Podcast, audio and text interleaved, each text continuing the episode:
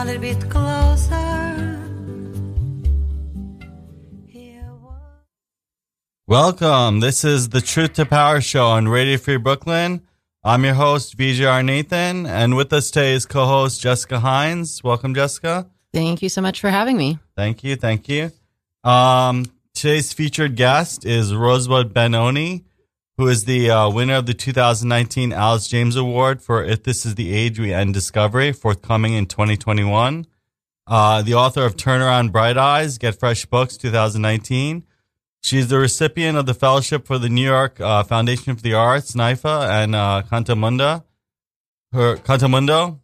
Her work appears in Poetry, the American Poetry Review, Poets.org, Poetry Review UK, Tin House, uh, Black Warrior Review, and many others. Um, her poem, uh, Poet Wrestling with Angels in the Dark, was commissioned by the National September 11th Memorial and Museum in New York City and published by the Kenyon Review Online. And she writes for the Kenyon Review blog. Uh, she's currently editing a special chemistry poetry portfolio and is finishing a series called The Atomic Sonnets in honor of the periodic table's 150th birthday. Uh, welcome, welcome, Rosebud. Thank you. Thank you, thank you. So uh, why don't we start the conversation off now? You have a couple of different collections that are coming or forthcoming or are on the cusp of being uh, one one was released Turn Bright Eyes, but then the other one that won the Alice James Award is on the cusp of, of being released in 2021. So um, why don't we talk a little bit about the stories that these poetry books tell and and and, and kind of how the evolution of thought in your thought and, and a little bit about the different ways in which different collections tell different stories and such. Yeah. Well, with um, Turnaround Bright Eyes, I wanted to celebrate Latinidad. So, like, I'm Mexican on my mother's side and I'm Jewish on my father's side, but my mother converted from Mexican Catholicism to um, to Judaism um, Yeah. before I was born. So, I was raised, I guess you could say, like modern Orthodox or like conservative um, in conservative Judaism. Um, so I sort of wanted to celebrate that and all its problems along with like being um Latinx. So one thing that really tied this book into for me, um, all the poems together was the idea of power ballads because my mother is a very dramatic woman. Uh, and she loves power ballads. And one of her favorite songs was Turn Around Bright Eyes. Um, I'm sorry, it was "Total Eclipse of the Heart, which take, which has that great Yeah. term, Turn Around Bright Eyes. Um, you know, and I just remember the first time I saw the video, it was like the most dramatic thing I'd ever seen. And I was like, where did this, where did this come from? Like, is this what, for lack of better words, is this how white women live their lives? you know, like it was very strange. It's very extravagant. There's ballet dancers. They have like these glowing eyes. Like it's sumptuous. There's like a castle. And, you know, I just, I, I dreamt of like this sort of, of otherworldly, you know, just exotic life. Um, so it really differed from my own life because I come from like a working class family. You know, my parents were working two jobs each at one point. Um, and it just comes from this dreams and desire to, um, to have a better life. Right.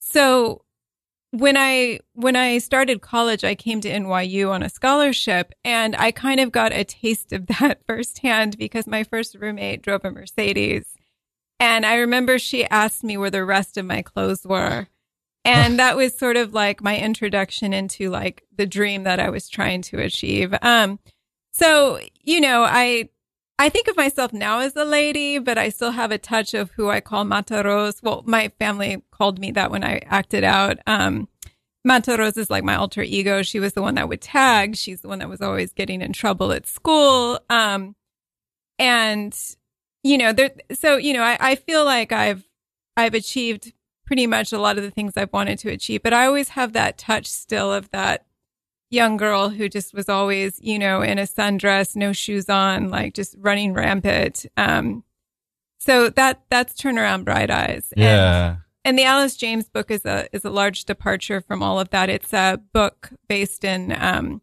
Jewish mysticism and string theory, and um, sort of confronting the body as ephemeral, um, and perhaps that the soul is not eternal, but it becomes something else. Oh wow, wow. So Awesome. Really no, great, that's really great, it's- yeah. I love hearing that honestly because I remember my first day coming to New York. um, and we were all going out, and we all put on clothes. And my roommate asked me if I was going to a barn dance, and I was wearing what I thought was the most extravagant guest dress I'd ever bought. And you know, when I moved to New York, um, I didn't realize that like Chanel and Louis Vuitton like were places you could go to buy clothes. I thought they were like just art in magazines. And so I mm-hmm. remember that cognitive shift. It's very, it becomes such a huge part of your identity, I think, and especially for artists.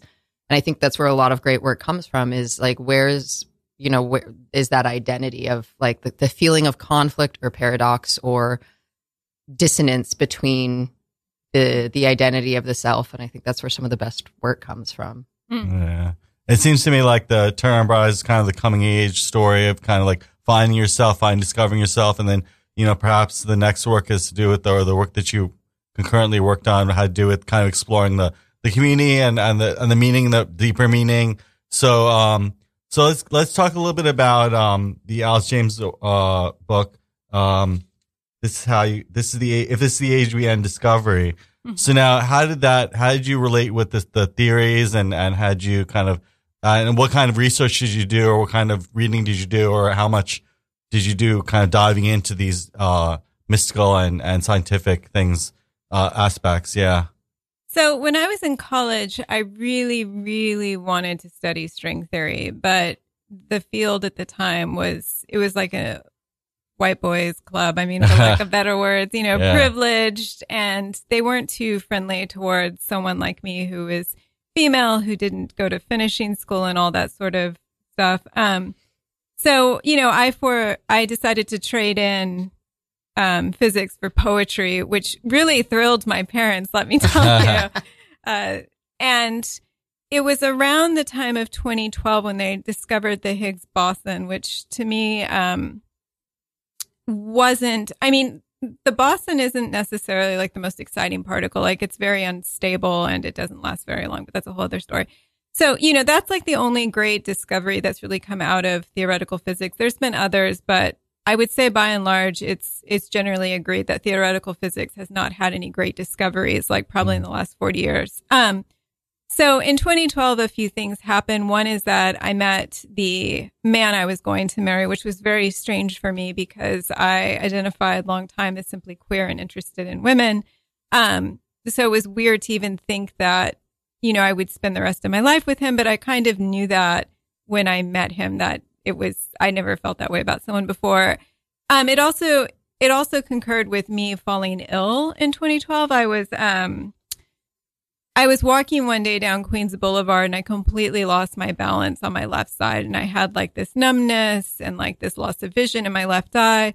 Um, and I have an autoimmune condition, which I don't feel comfortable enough to like share publicly, but I, I am ill. And, um, for some reason, he just decided to stick with me. And we're talking like on our second date. I told him like, listen, they think I have this illness and I don't know if you want to get out now, run away. I'm also a poet, by the way, you know, but he stuck by me and I just, I tried to figure out why, like, why would this very rational person who is, you know, he's just, he's a very logical person stick with such like a, a mess, right?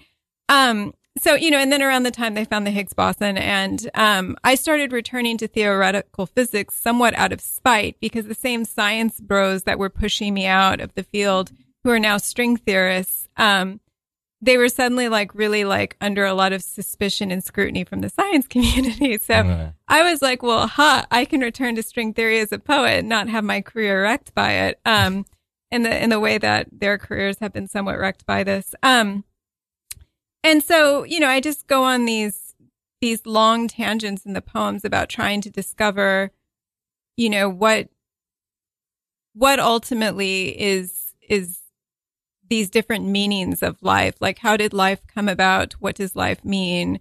Um, perhaps, you know, what we think of the soul isn't something that is, again, eternal, but something that is ephemeral like the body. And perhaps it, it ends, right? It ends and it becomes something else. And I think being ill had a lot to do with that because I was also contemplating my mortality, um, in my thirties, which is, you know, early.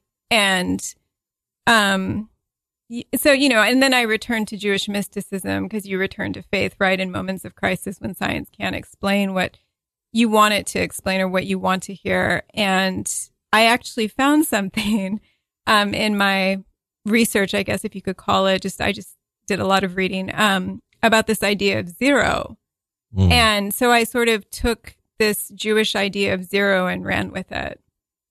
And tell us a little more. That's now you um you kind of uh talk about the science and the philosophies, which we're trying getting into or separating. You know the kind of like what we might call the kind of hardcore observational science and how it kind of melds into philosophical, especially with these kind of fields with theoretical physics and all that. You know, it, it, it becomes difficult then to you know really get observable. You know, we're trying to we're then going to high th- high in theory. You know what we believe and and how much can we actually connect with the objective reality or whatever. Other other sciences are a little bit more.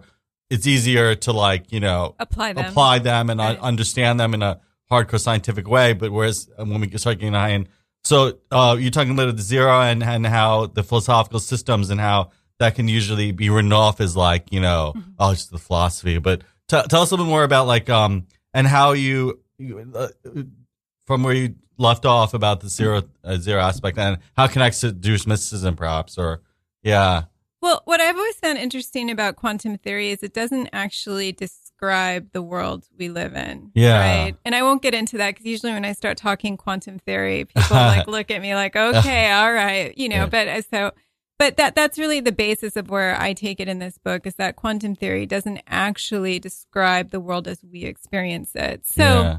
um, so you know, every Hebrew letter has a number, right? So Aleph, the first letter is one, Bet is two, and so on. But there's no Hebrew letter for zero, and the Hebrew alphabet is is very sacred in Judaism, and it's certainly sacred to me. So there's no there's no letter for zero. So Jewish mystics came up with this idea called Ephes, but even though in modern Hebrew, so the Hebrew used today, it means zero, in you know, it, it can also mean in certain mystical Jewish texts this idea of nullification, right? Mm. Or concealment.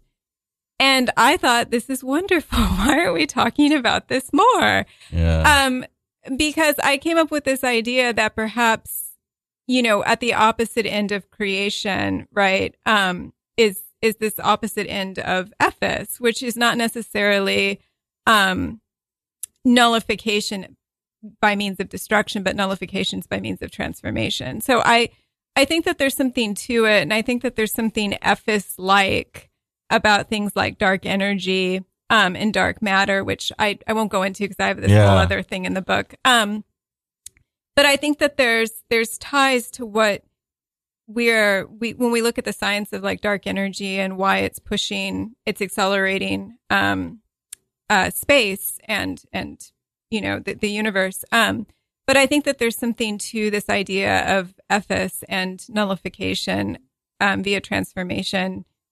And I just, you know, I just went with it in my poems to see what would happen when you're nullified or you're concealed and what happens after that. Yeah. It's really interesting, especially since you, oh, you also put down 2001 A Space Odyssey, which is a really powerful movie, in my opinion, as Yeah. being one of the seminal works that people should, everyone should be able to watch. And I definitely agree with that. I think the Kubrick film, um, really gets into like how the, the stages, as you're saying, an overview, epic scope of, you know, human history and, and, and, and beyond, as well as the, um, one of the big takeaways for me is how, you know, the human, uh, human beings and how the personal story at the, at the end of how he relates with the energies and how the main character, the character, the astronaut goes out into space and then how he relates with these energies and how he kind of, we tell a personal story of him kind of transforming into the star child or perhaps, or one interpretation that he, he becomes this cosmic being and such and how the, we evolve and evolution and such and how these energies and these, these possibilities can empower us mm-hmm. to be able to tap into that, that potentiality of our experience with the world, the way in which we interface with the, with common everyday occurrences can be very common or can be very mystical and, and, and, and, and uncovering and, and revealing and all this kind of thing and how in which we can un- unlock our full potential. So yeah, yeah.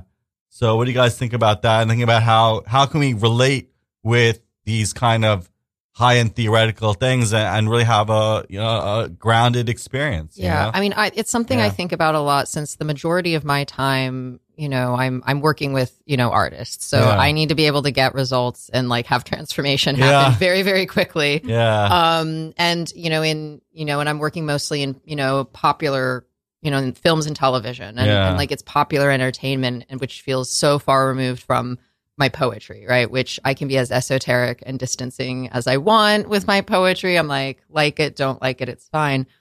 So I do think that you know, and I mean, I I I'm a very amateur dabbler in the neuroscience realm because that's what just fascinates me.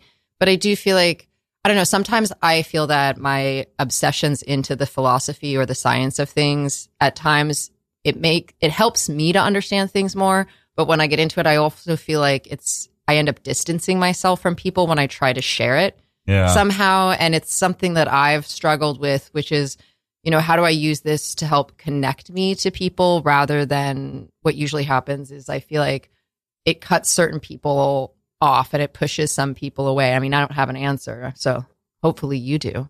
yeah, No, I don't have any answers. Um, Yeah. You know, I was like trying to discuss this with um with an editor because, uh, and he will go unnamed because I don't know if he's going to listen to this, but he really wanted me to write about my process. yeah, And I said it's in the poems, and he says, "Oh, don't be glib, right?"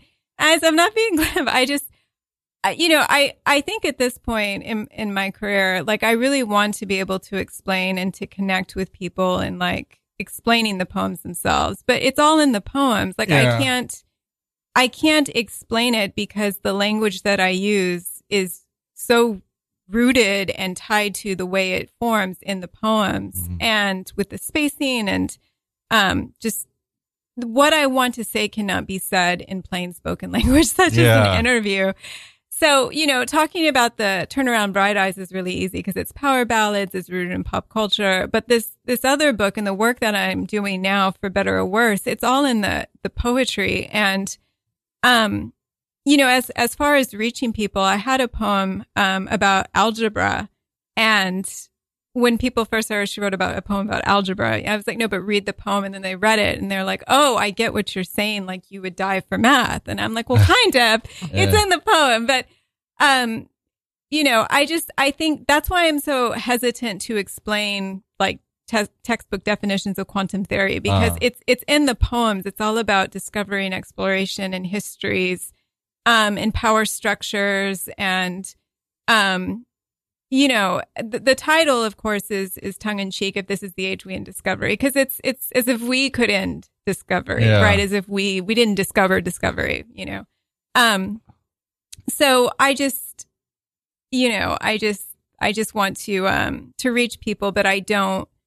I don't usually know what to say because when I'm trying to explain my poems, I'm like, well, no, it's just in the poem. yeah, No, I think that's a big that's a big thing for a lot of artists, and I know a lot of you know for, for screeners also because like you have to sell your work so much in in my industry where it's like it doesn't matter how brilliant your work is, like you could have the most beautiful script on earth, and it's like no one's gonna read it unless you know how to sell it to someone Yeah. in a completely different format of communication, which is either you know a summary or talking to a human being, which most writers aren't necessarily that great at talking to other human beings.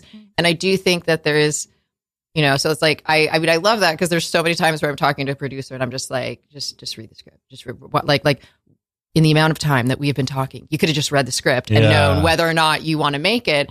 And and but it is that thing of like, you know, I I I hope that there is a time where we don't have to, where our work can just speak for ourselves.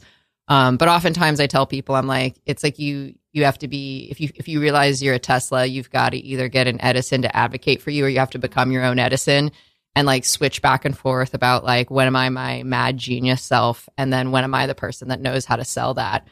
Um, but also with poetry, yeah, I always found like books that were uh, I didn't understand about reading books about poems, like breaking them down. I was always like, what? Why? Wh- Just read the poem out loud and and however Yeah. because I think sometimes when you over define a piece of art, you rob the next person to interact with that work of art. You rob them of what their experience of it is, and I think especially with poetry, I just feel like you know, it should be a different poem for every person. And, you know, as long as it's not communicating something that you're against, then I feel like it should be open to that interpretation. Like I, you know, abstract art. I'm like, I don't care if that painter was writing about his childhood in the fall. I mean, was painting his childhood in the fall. I'm like, this piece to me is about, you know, the fracturedness I feel in my family with my sisters. Mm. And please do not rob me of that experience because I'm like, that's the whole point of art is,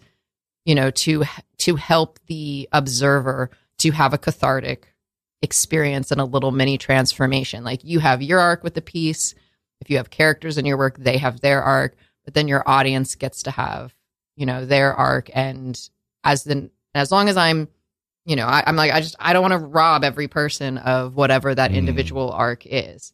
Yeah, yeah. I mean, I think I, I I do struggle a lot with uh, whether or not when you when you written the poem with the intentionality of a certain message, and when people read it and they, they either they completely disappointed or they they have their own message, whether or not you have lost control of the ball, so to speak, and you're like, oh, why are you reading so this kind of message into it, or whether or not there's any problematic area with that, or or whether or not we should just allow the poem to speak to whoever. Well, uh, is there any well, I think when it with comes that to or issues with well, that? since since language was created, I mean, we've been communicating as humans for a very long time before language developed in the brain. And so Mm. I think when people are like language is about communication, I'm like, no, no, no. Actually, lang- we communicated fine. We didn't Yeah. develop language until we needed to control larger groups of people because we went from nomadic to being like, oh, let's sit here and like let's build a building, which requires you to like organize. Uh, And so, like, it doesn't matter if you're using words, people are going to interpret them a million ways. Like working with actors, it's like you can write what you think is the clearest line in the world, yeah. and that actor will figure out a way to deliver it that is completely the opposite of what you wanted in that scene. yeah. And a perfect example of this is, you know, the Constitution. There, you know, we have had this document for a while and people still manage to interpret it in a million different ways to be able Yeah. to defend. Like, you know, I look at one thing that I think is like, in def- like we can use the same sentence to defend completely different perspectives politically because words are just labels that represent something else. You know, just like the words of emotions. Like I don't know if my sadness or my fear is the same as yours. You know, this is a label that gets put on us by our parents. Like when I was five, I saw my first black bear because we're bow hunters and my body started to shake. And then my mom whispered in my ear and she was like, she's like, isn't this exciting? Mm-hmm. Now, if I'd had a different mom who was capable of, you know, being terrified for her children and when they're confronted with a 14 foot animal in front of them, mm-hmm. she might have been like, oh my God, it's okay. Don't be scared. Or would have screamed. And so then, so I think in my body, what I say is excitement. Other people might use the label Yeah. fear. And so I think that's why there's so much miscommunication when we are using language compared to when we, you know, like you know how to communicate with someone where it's like, you know, when they're angry with you, you know, when that person loves you, you know, when they want to fight you, you know, when they want to do naughty things with you. Like we don't need, and I mean, know that I'm a writer right now, kind of railing against words, which is sort of my deal in life where I'm just like, I'm going to do this, even though I, I feel very complicated about it. Um, but I do think that, you know, language tends to, I think we, since we feel like it's the most effective form of communication, that is where a lot of the miscommunication happens is Yeah. because I assume that when I say X, Y, and Z, that you're having the same unconscious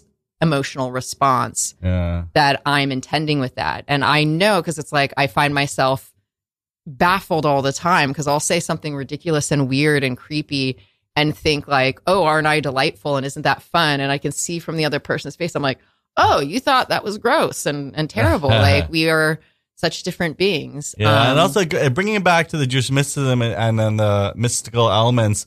It's like uh, my understanding or my reading of the beginning of the world, the beginning of creation, is that you know God or being or whatever said, you know, with His word, with the breath, with the word, you know, logos or whatever, cr- created things. You know, created things with logos, with the with the, with the word, with the speech. Um, so that that that is an intimate connection between language and being in the sense that you know things come into creation based on our kind of conceptions of labels or or this is you know we kind of our brain or our mind or some functionality you know then label something otherwise undifferentiated it's a kind of mass of something that is not uh, distinguish, but we distinguish and discriminate based on, and every moment we're discriminating or having some discrimination going on. That this is the computer, this is this this is the microphone, and and that's what comes into being in that in that aspect. So, um, and, and what do you what do you think, Rosebud, about how we can connect all these in our own little string theories and such? Yeah. Um, you know, I I do want to say that when somebody reads my poem and and the meaning that they had took from it is not the meaning that I meant, I'm completely fine with that. I mean, yeah. I'm I remember I had this awful, awful, awful poet tell me, who will go unnamed, I'll name him someday, is typical straight white man. He told me that you only need one meaning for the poem and that it was the correct meaning and that um, that was just the way it was. And Yeah. I remember thinking, oh, I'm going to hate working with you. And I Yeah. did.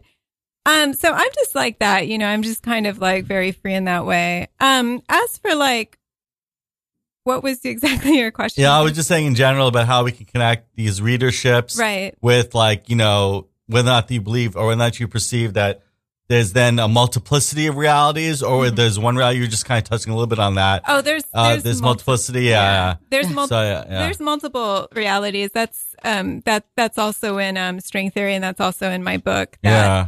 I have this one poem that came out in Guernica that um actually I had a lot of people in tech contacting me. Yeah. A lot of engineers are like, "This is oddly smart." Like I think they think poets sometimes just use terms and don't know what they're talking about just because it sounds interesting or cool. But I. Yeah. I so I wrote this poem that we're I was wrestling with the possibility we're living in a simulation. Yeah.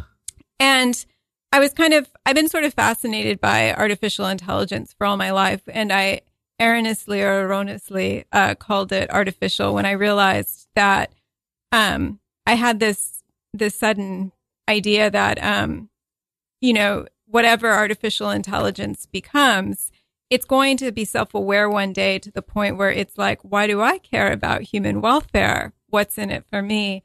and the decisions that it makes, the decisions that our lives are completely based upon and depend upon, um, it will just, you know, I mean, I don't think it'll really have to even annihilate us. It can just shut us out of its world and then we're like helpless, right? Yeah. Um, Typical parent child relationship. they just you raise them for 18 years and then they take off and they don't call, they don't write. But I, I was also thinking, you know, I think we might be someone's artificial intelligence. I think that we might be Yeah. someone's creation and that this idea of God is that we're just in a program. And yeah.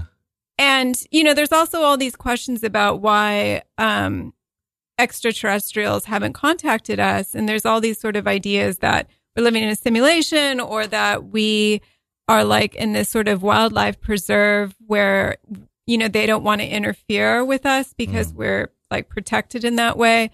Um, and so this just sort of fascinated me then, um, going back to these common threads of how we communicate with one another. Um, that I think that communication has just become very difficult, right? And it, it, it's not just how artificial intelligence has like changed the way that we like text and communicate with each other. We're awkward with each other.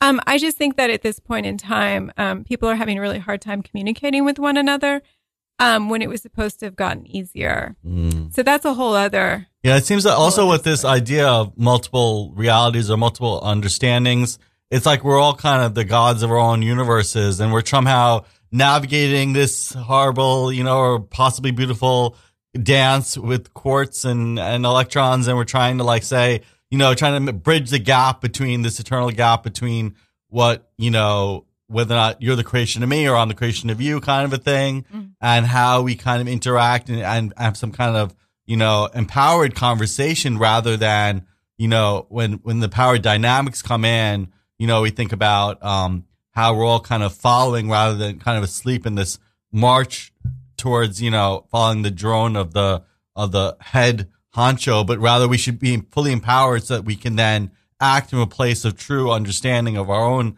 uh, possibilities and potentialities rather than simply, you know, kind of following the march of the, of the drummer. You know, I don't know if you, if that makes any resonance with you about how, you know, like, um, freeing our, freeing our mind and freeing, freeing ourselves from, to be able to interact authentically, you know, rather than, uh, you know, inauthentically or yeah i of- mean i think yeah. it's kind of i've been noticing you know i'm i'm a, I like to watch for patterns in you know human behavior because that's just Mm. you know what you you do as a dramatic writer and I've started noticing this pattern of just like anything that it seems like we create like the intention behind it if it becomes successful if you wait it out it will eventually have the com- like the complete opposite effect of it you know and we Mm. see this with like social media like how it was created and it was intended you know to be like oh this will bring you closer to the people that Yeah. you care about. And what does it do now? It now alienates us. And you look at something like Amazon. Like I remember being like, yeah, these guys are sticking it to the man. like I'm not buying my books from Barnes and Noble. I'm going to go to Amazon because they're the little guy, you know. And now no one bigger than Amazon. And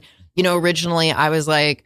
You know, like when I first started my own company, I was like, I want to be free. I want to be free. And then I got there and I was like, there's so many things I'm free from, but then there's also this side where I'm like, oh, I'm actually like not super free from this, or where we like want to be close to someone because we want to love them, and then you know it ends up you get close to that person, and then like, you know, Yeah. it ends up growing, and and just this like, and I'm I'm you know I'm racking my head to be like, is there any poss like if we stopped at a certain point would that work, Yeah. or or is it just the nature of things that you know the you push far enough on the opposite end, and you know you push far enough left and you end up right and that's just true about and i think it's true for us but also like the things that we create and i don't know what to do with that i've just been noticing it lately and Yeah. being like maybe i can you know the things i do most to protect myself from other people who harm me are the things that are actually making me susceptible to those people being able to harm me. And i was just like thinking about the last few days and being like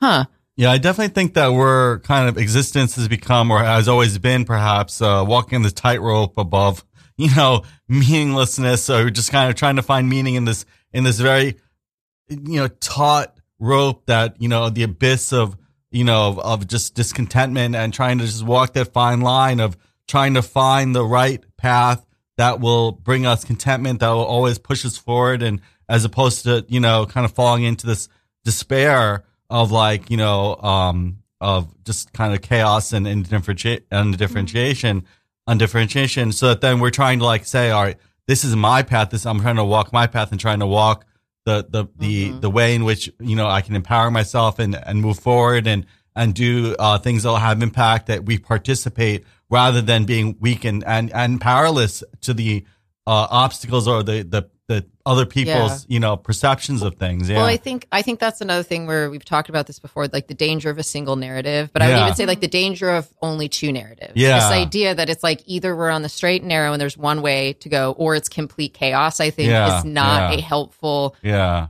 arrangement for your thought patterns. Ah. of like there is a way to be in the middle of that where you don't because I have that too where I feel like either I'm on the straight and narrow and I am sober and I'm and I do my rituals every day, Yeah. da, da, da, or I'm just like I'm a disastrous Yeah. mess and chaos Yeah. and unhealthy and I'm like no there's a nice in between like there's a way of instead of you know what I always think of as like there's philosophies versus religions meaning that like you don't have to be so rigid but is are there things in between you know being like a devout nun or being you know A a, hedon- a, a, a complete, complete hedonist yeah. from like we can have a moral code. Like Yeah. we can have a philosophy. We can have a if this then this that allows us for you know freedom of choice at any moment you know because i think a lot of times what religion does is it says like here you don't have to consider this in this moment. We have this pre-prescribed answer of it's good or bad for you rather than meeting every moment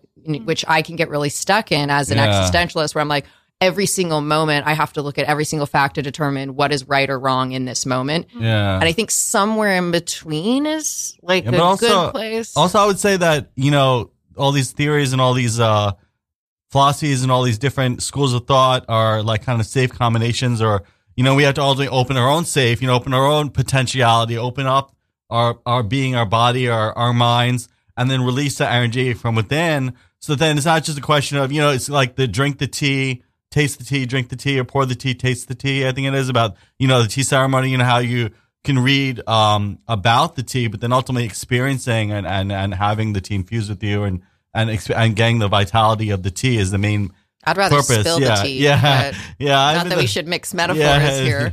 Yeah. Um, is is it a good time for a poem? yeah, let's listen to a poem. Yeah, let's listen to a few poems, and it's about uh, thirty-five. So we have we have a little time to listen to some poems. Yeah. Um, so you can uh, set okay. us up. Yeah. So I guess since I brought it up, I'll read the. Um, let me see if I printed it. I did not. Okay, that's okay. Um, actually, I'll read a poem that sort of ties in the um, the idea of the bright, bright eyes. So, a little backstory. In God, when was this? 2008. I published a short story in Slice magazine. Um, an agent reached out to me. Do you have a novel? I told her, "Oh, it's going to be a very long time." I know she's probably listening to this, so hi. Um, so I, what's interesting is that um, these two collections, Turn Around, Bright Eyes, and If This Is the Age We End Discovery, um, they already have other sequels, and they're actually two novels I'm working on, um, which I, I can't really talk about Yeah. just yet. But they tie in this idea of the bright, bright eyes. So in the Alice James book, it takes the idea of the bright, bright eyes, which is a metaphor for overcoming borders, for overcoming racism, um, for overcoming all these things that I just, you know, I, I sometimes when I listen to people talk and they ask, they, they talk about happiness and they can talk about what makes them unhappy for hours. Um, I just, I don't know. I grew up in a very different scenario where happiness wasn't valued. My mother valued only education because she saw that as the way out for me to, uh, to get, to get to a better life. Um, so she's never really asked me about happiness. Um, and she still doesn't, right? Um, and for my father, he just, he's a very sort of dark person. So he never really cared for happiness either. So for me, this idea of happiness is just more about surviving the day to day, right? And it's also in the surviving the day to day. Um, because for me, the way out of that wasn't actually education and work. It was trying to figure out what the bright, bright eyes were. So this is the poem. It's again, like, I don't want to go into too much of the meaning, but it's called Poet Wrestling with the Bright, Bright Eyes. My mother believes when there's thunderstorms, that's when they come for our lightning to restore and power their spacecraft. It's not ours, the electricity. Lately, whenever my nervous system goes haywire, Mama says I was born during very bad, bad weather, in scorn, breaking night and water, a month too early or nearly eight weeks. She's not sure when I came to be exactly. In any way, when there's ants on the table, I crush them one by one, but not spiders or the fireflies stalking me for miles. Mama believes they know and why stray cats piss all over roads and buildings, and yet I won't let her get rid of them. They aren't hers. I gorge, squid, but not octopi, tempting me with their otherworldliness. Mama believes every tentacle is alien, though long ago this was disproven by scientists. Yet isn't all vision limited? I could tell you how longing is the only truth, how I'd make revelation from lightning insensible and unstable as you on earth. But that's not a reason to stay. I can't say just yet because she wants to believe I'm hers. And I believe she knows why there's no respect for creatures whose only goals are to build and increase, why some come marching one by one and others bid their time to finally unfurl magnetic and burning and cyclonic webbing over your eyes and law, hurrah, hurrah. She knows very well why I've stayed so long. Do you know you're waiting when I grab hold and devour kin and foe and a one shot flush random and sour? How early I'll go, early, early, before a whirlwind and undergrowth make me a remote and distant, distant home. Thank you. Thank you. Oh, should I? Yeah, maybe one more. Yeah. One more. Yeah, yeah. There, there's one that I really want to read. It's coming out in Poetry Magazine. Mm-hmm. Um, Don Share has been incredibly supportive of my very weird and strange poems over the years. Um, so this next one again is sort of a continuation on it, and it's going to come out in hopefully my next book with Alice James. Um, and the working title of that is the last, uh, the last great adventure is you. Um, so this one's called Poet Wrestling with Surface Tension. And again, it's sort of a continuation of The Bright, Bright Eyes, but has a very different message. When the wells dry up, my mother is taken to search for extraterrestrials in the desert. The location, like her real age, is undisclosed. No fake Prada stores, no high altitude balloon conspiracies, and no reception. The call, in a sense, ends the moment I try to claim the apple never fell, never fell at all from either tree. Abba asserts, breathe, and then warns me she doesn't like the word alien. I know this well enough, how my mother knows well enough that deserts are not prophecy or a graveyard song for an animal sanctuary somewhere far off, founded on second guessing. Like it ever mattered which side of fence or warhead to the last rhino left when he's blessed with two armed guards to protect him from everything but thirst. Over static, I hiss, it's too late to save face. What they must think of you when your best techno signatures are smog, sulfur dioxide, stampedes, and open air stadiums. Is this how you're found amid the darkness? Is it enough? Would you not exist if you lived unseen? While my mother rises and falls into sky, I repeat how humans have changed the destiny of this planet. Abba cries out, breathe. He mistakes this for atonement and fires back. How wrong the foundations here, like those in supersymmetry, are stacked.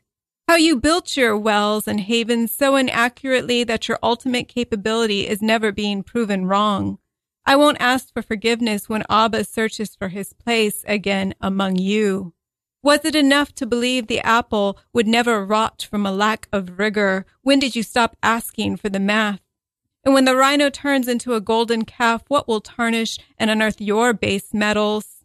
What will you do when your alloys sour and gasp? I hold my breath, I trap his wrath. The heart continues to track. Abba falls silent when I switch off every tap and highway, render you in complete darkness. The last of you continue to gaze up for no reason you will recall. You shiver and open mouths wide for what was precious and pure, and I no longer pretend that I ever breathed any part of it, this future you pulled together, the way a single drop of water relies on surface tension. I won't ask forgiveness when giving away your exact coordinates and next destinations. Don't be afraid. On the surface, we aren't unlike one and the same. It's just you're the reason you're already gone, and I'm here to stay. Thank you. Thank you. You know, also what seems to kind of conjure in my mind, at least, you know, David Lynchian kind of things. I don't know why. I know. I, I, are you a fan of David Lynch or? Yeah, I mean, I, I love sci-fi in general. I love Yeah. fantasy. Um, Mulholland Drive's like one of my favorite. Yeah, that's a really excellent film. Yeah, Yeah. and also just the Twin Peaks in elements of like you know kind of weaving in like he weaves in a lot of interdimensional or like weaves in like the and the and the way in which the reception of the fans are like oh you know I want to know exactly what the Major Briggs is what's his deal with the scientific research and and what's this and what's that. But I just feel like you know also with, with, from what I'm getting gathering from your work is also you also follow obviously the poetic pattern of like you know kind of glimpsing at uh getting glimpses of these deeper movements and and realities and, and without you know you know feeling you know pressure to like you know oh this has to be pinned down we want to get it's slippery you know these meanings are slippery and and understanding how they're slippery and understanding how we kind of get glimpses of larger realities like brushing against a whale or something like that that's a huge being of its own right and that we're just kind of getting glimpses of these ethereal realities and such. And and I really appreciated that in the works that you just read and and in general of how this tradition seems to brush across these things you know? Yeah, mm-hmm. for me, whenever I'm interacting with a piece of of written art, you know, there's like because of the work I do, it's almost like there's this like scale from like the most conscious to the most unconscious of Oh, work, yeah. right? And for a lot of people, like they like to dance a little bit more on the conscious side, a little bit, you know. And and I think because like David Lynch is definitely someone who it's like he's going to be much more on the the Unconscious, unconscious, yeah. because that's like you know uh, we're both fans of the the meditation and the the the using the conscious mind to get into the unconscious and pull Yeah. from it to then give to other people. Um, and I think that what, I was experiencing when you were reading your work was it was like this lovely, it's like, I call it my like the the comfy seats in the theater of my mind, where I was like, ooh, I was able to settle in, and Yeah. and it was it was like the I, there was a lot of little moments that came up and were extraordinarily clear where i did feel like i was like oh i feel like i can see what this might have been for you while you were writing it but it was very much bringing something up about my own life. And i always feel like that's Mm. the perfect place in a poem is where it's like i can feel it's specific to you but it also was very specific to me and being able to feel that how different that is but also the connection of Yeah. of feeling one with someone of like, oh my gosh, like we've had such different lives. Yeah. And yet I feel complete connection, Yeah. you know, in this single moment. Cause I feel like if even just for like a millisecond, a piece of work can make you feel like less alone, then like Yeah. that, that, that's doing really, really well. and there was work. like a phrase there that really stuck with me. Like when you read it, and then it, it just resonated with me throughout the whole piece.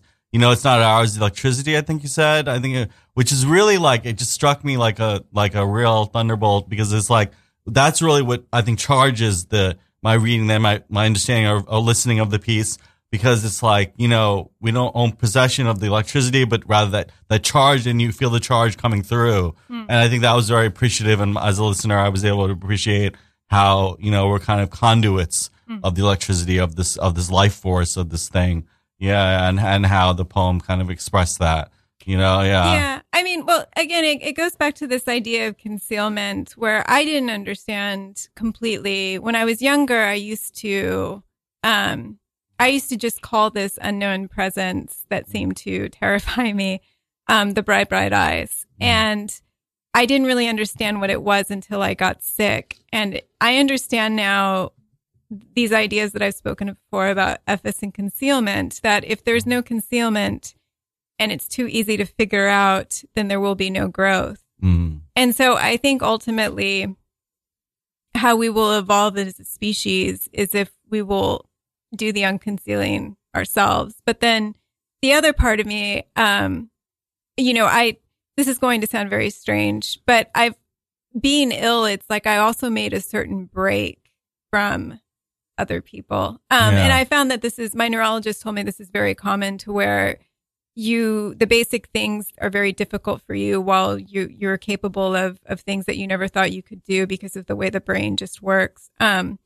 so often when i'm talking to other people i don't i don't really understand um certain things. Mm. and so i feel like in this way when she couldn't exactly explain the science behind everything you know Yeah. about what my future holds or if i'll get better um you know you turn to the bright bright eyes. But in fact i didn't ever turn to religion to explain things. It was always there. And so i think sometimes you know poets um have this way of tapping into language that prose writers don't i know i'm going to make some enemies here especially Yeah. since i'm Yeah. especially since i'm also writing a novel right now Fight, Yeah. but um uh, you know I, again it's just all there in the poem and and i Yeah. hope people figure out especially with that last one what i'm trying to tell you Yeah.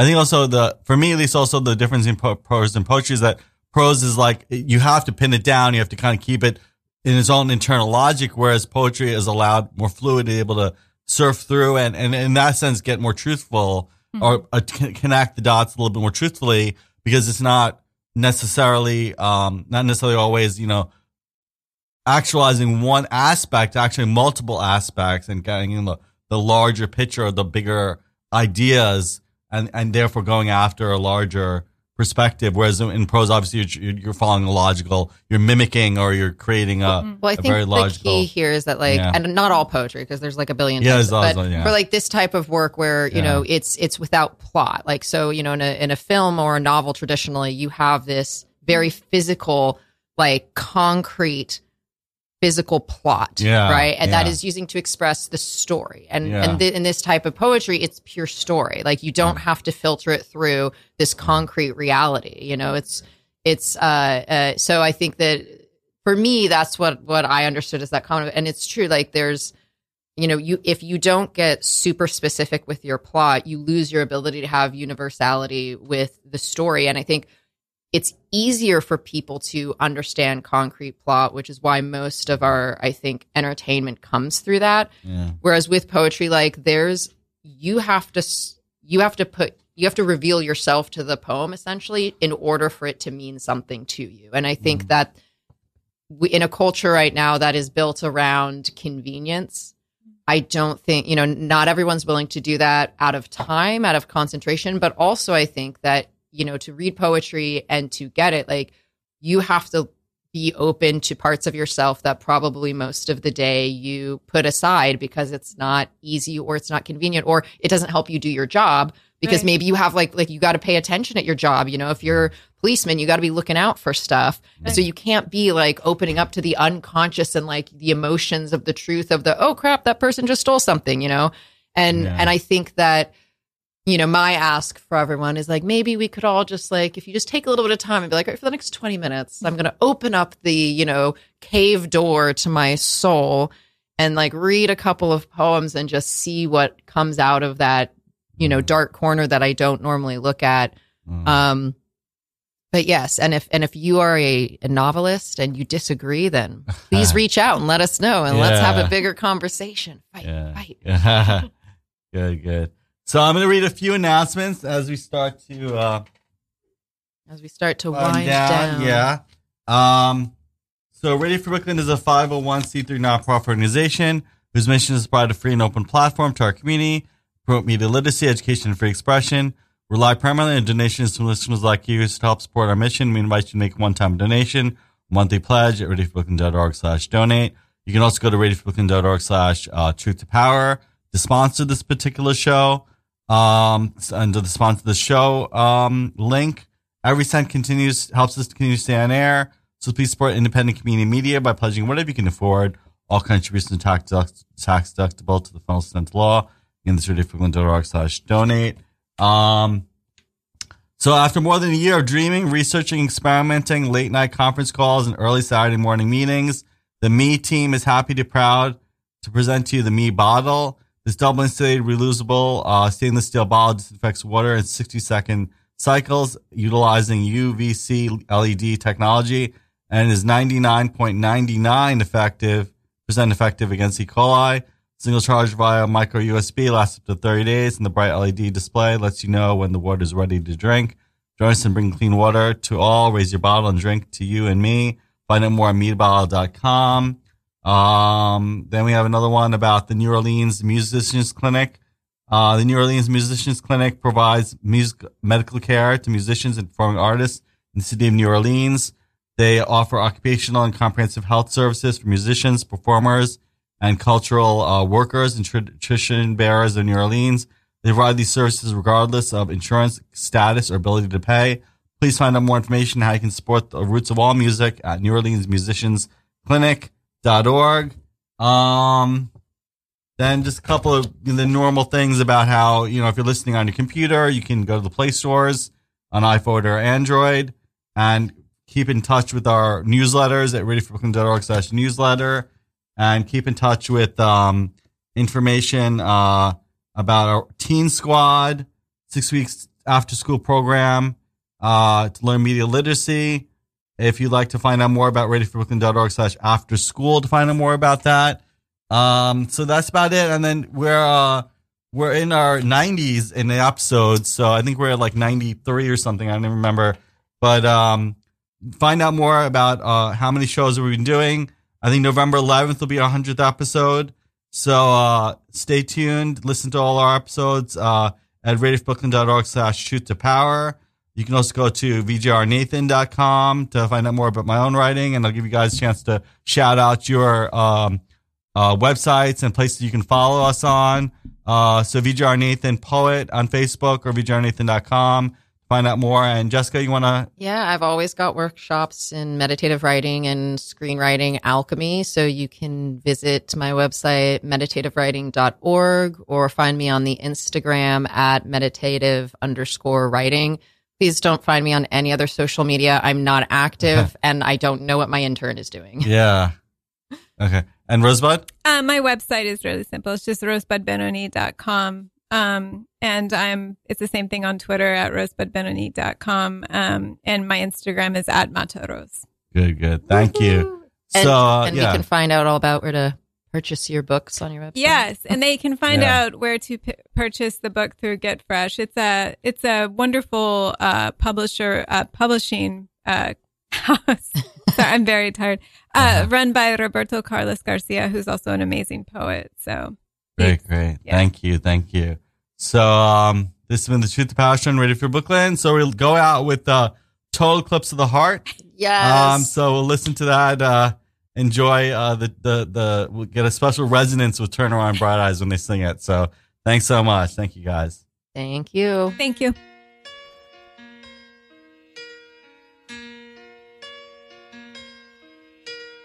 Turn around. Every now and then I get a little bit lonely and you're never coming around. Turn around. Every now and then I get a little bit tired of listening to the sound of my tears. Turn around. Every now and then I get a little bit nervous that the best of all the years have gone by. Turn around. Every now and then I get a little bit terrified and then I see the look in your Turn eyes.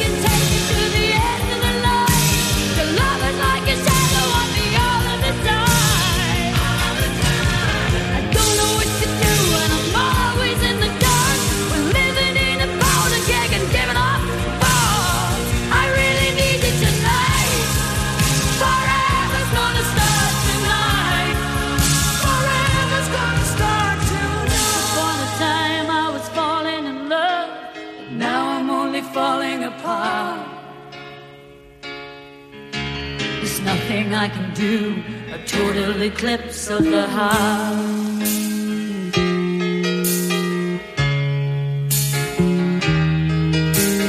Once upon a time there was light in my life, but now there's only love in the dark. Nothing I can say, a total eclipse of the heart.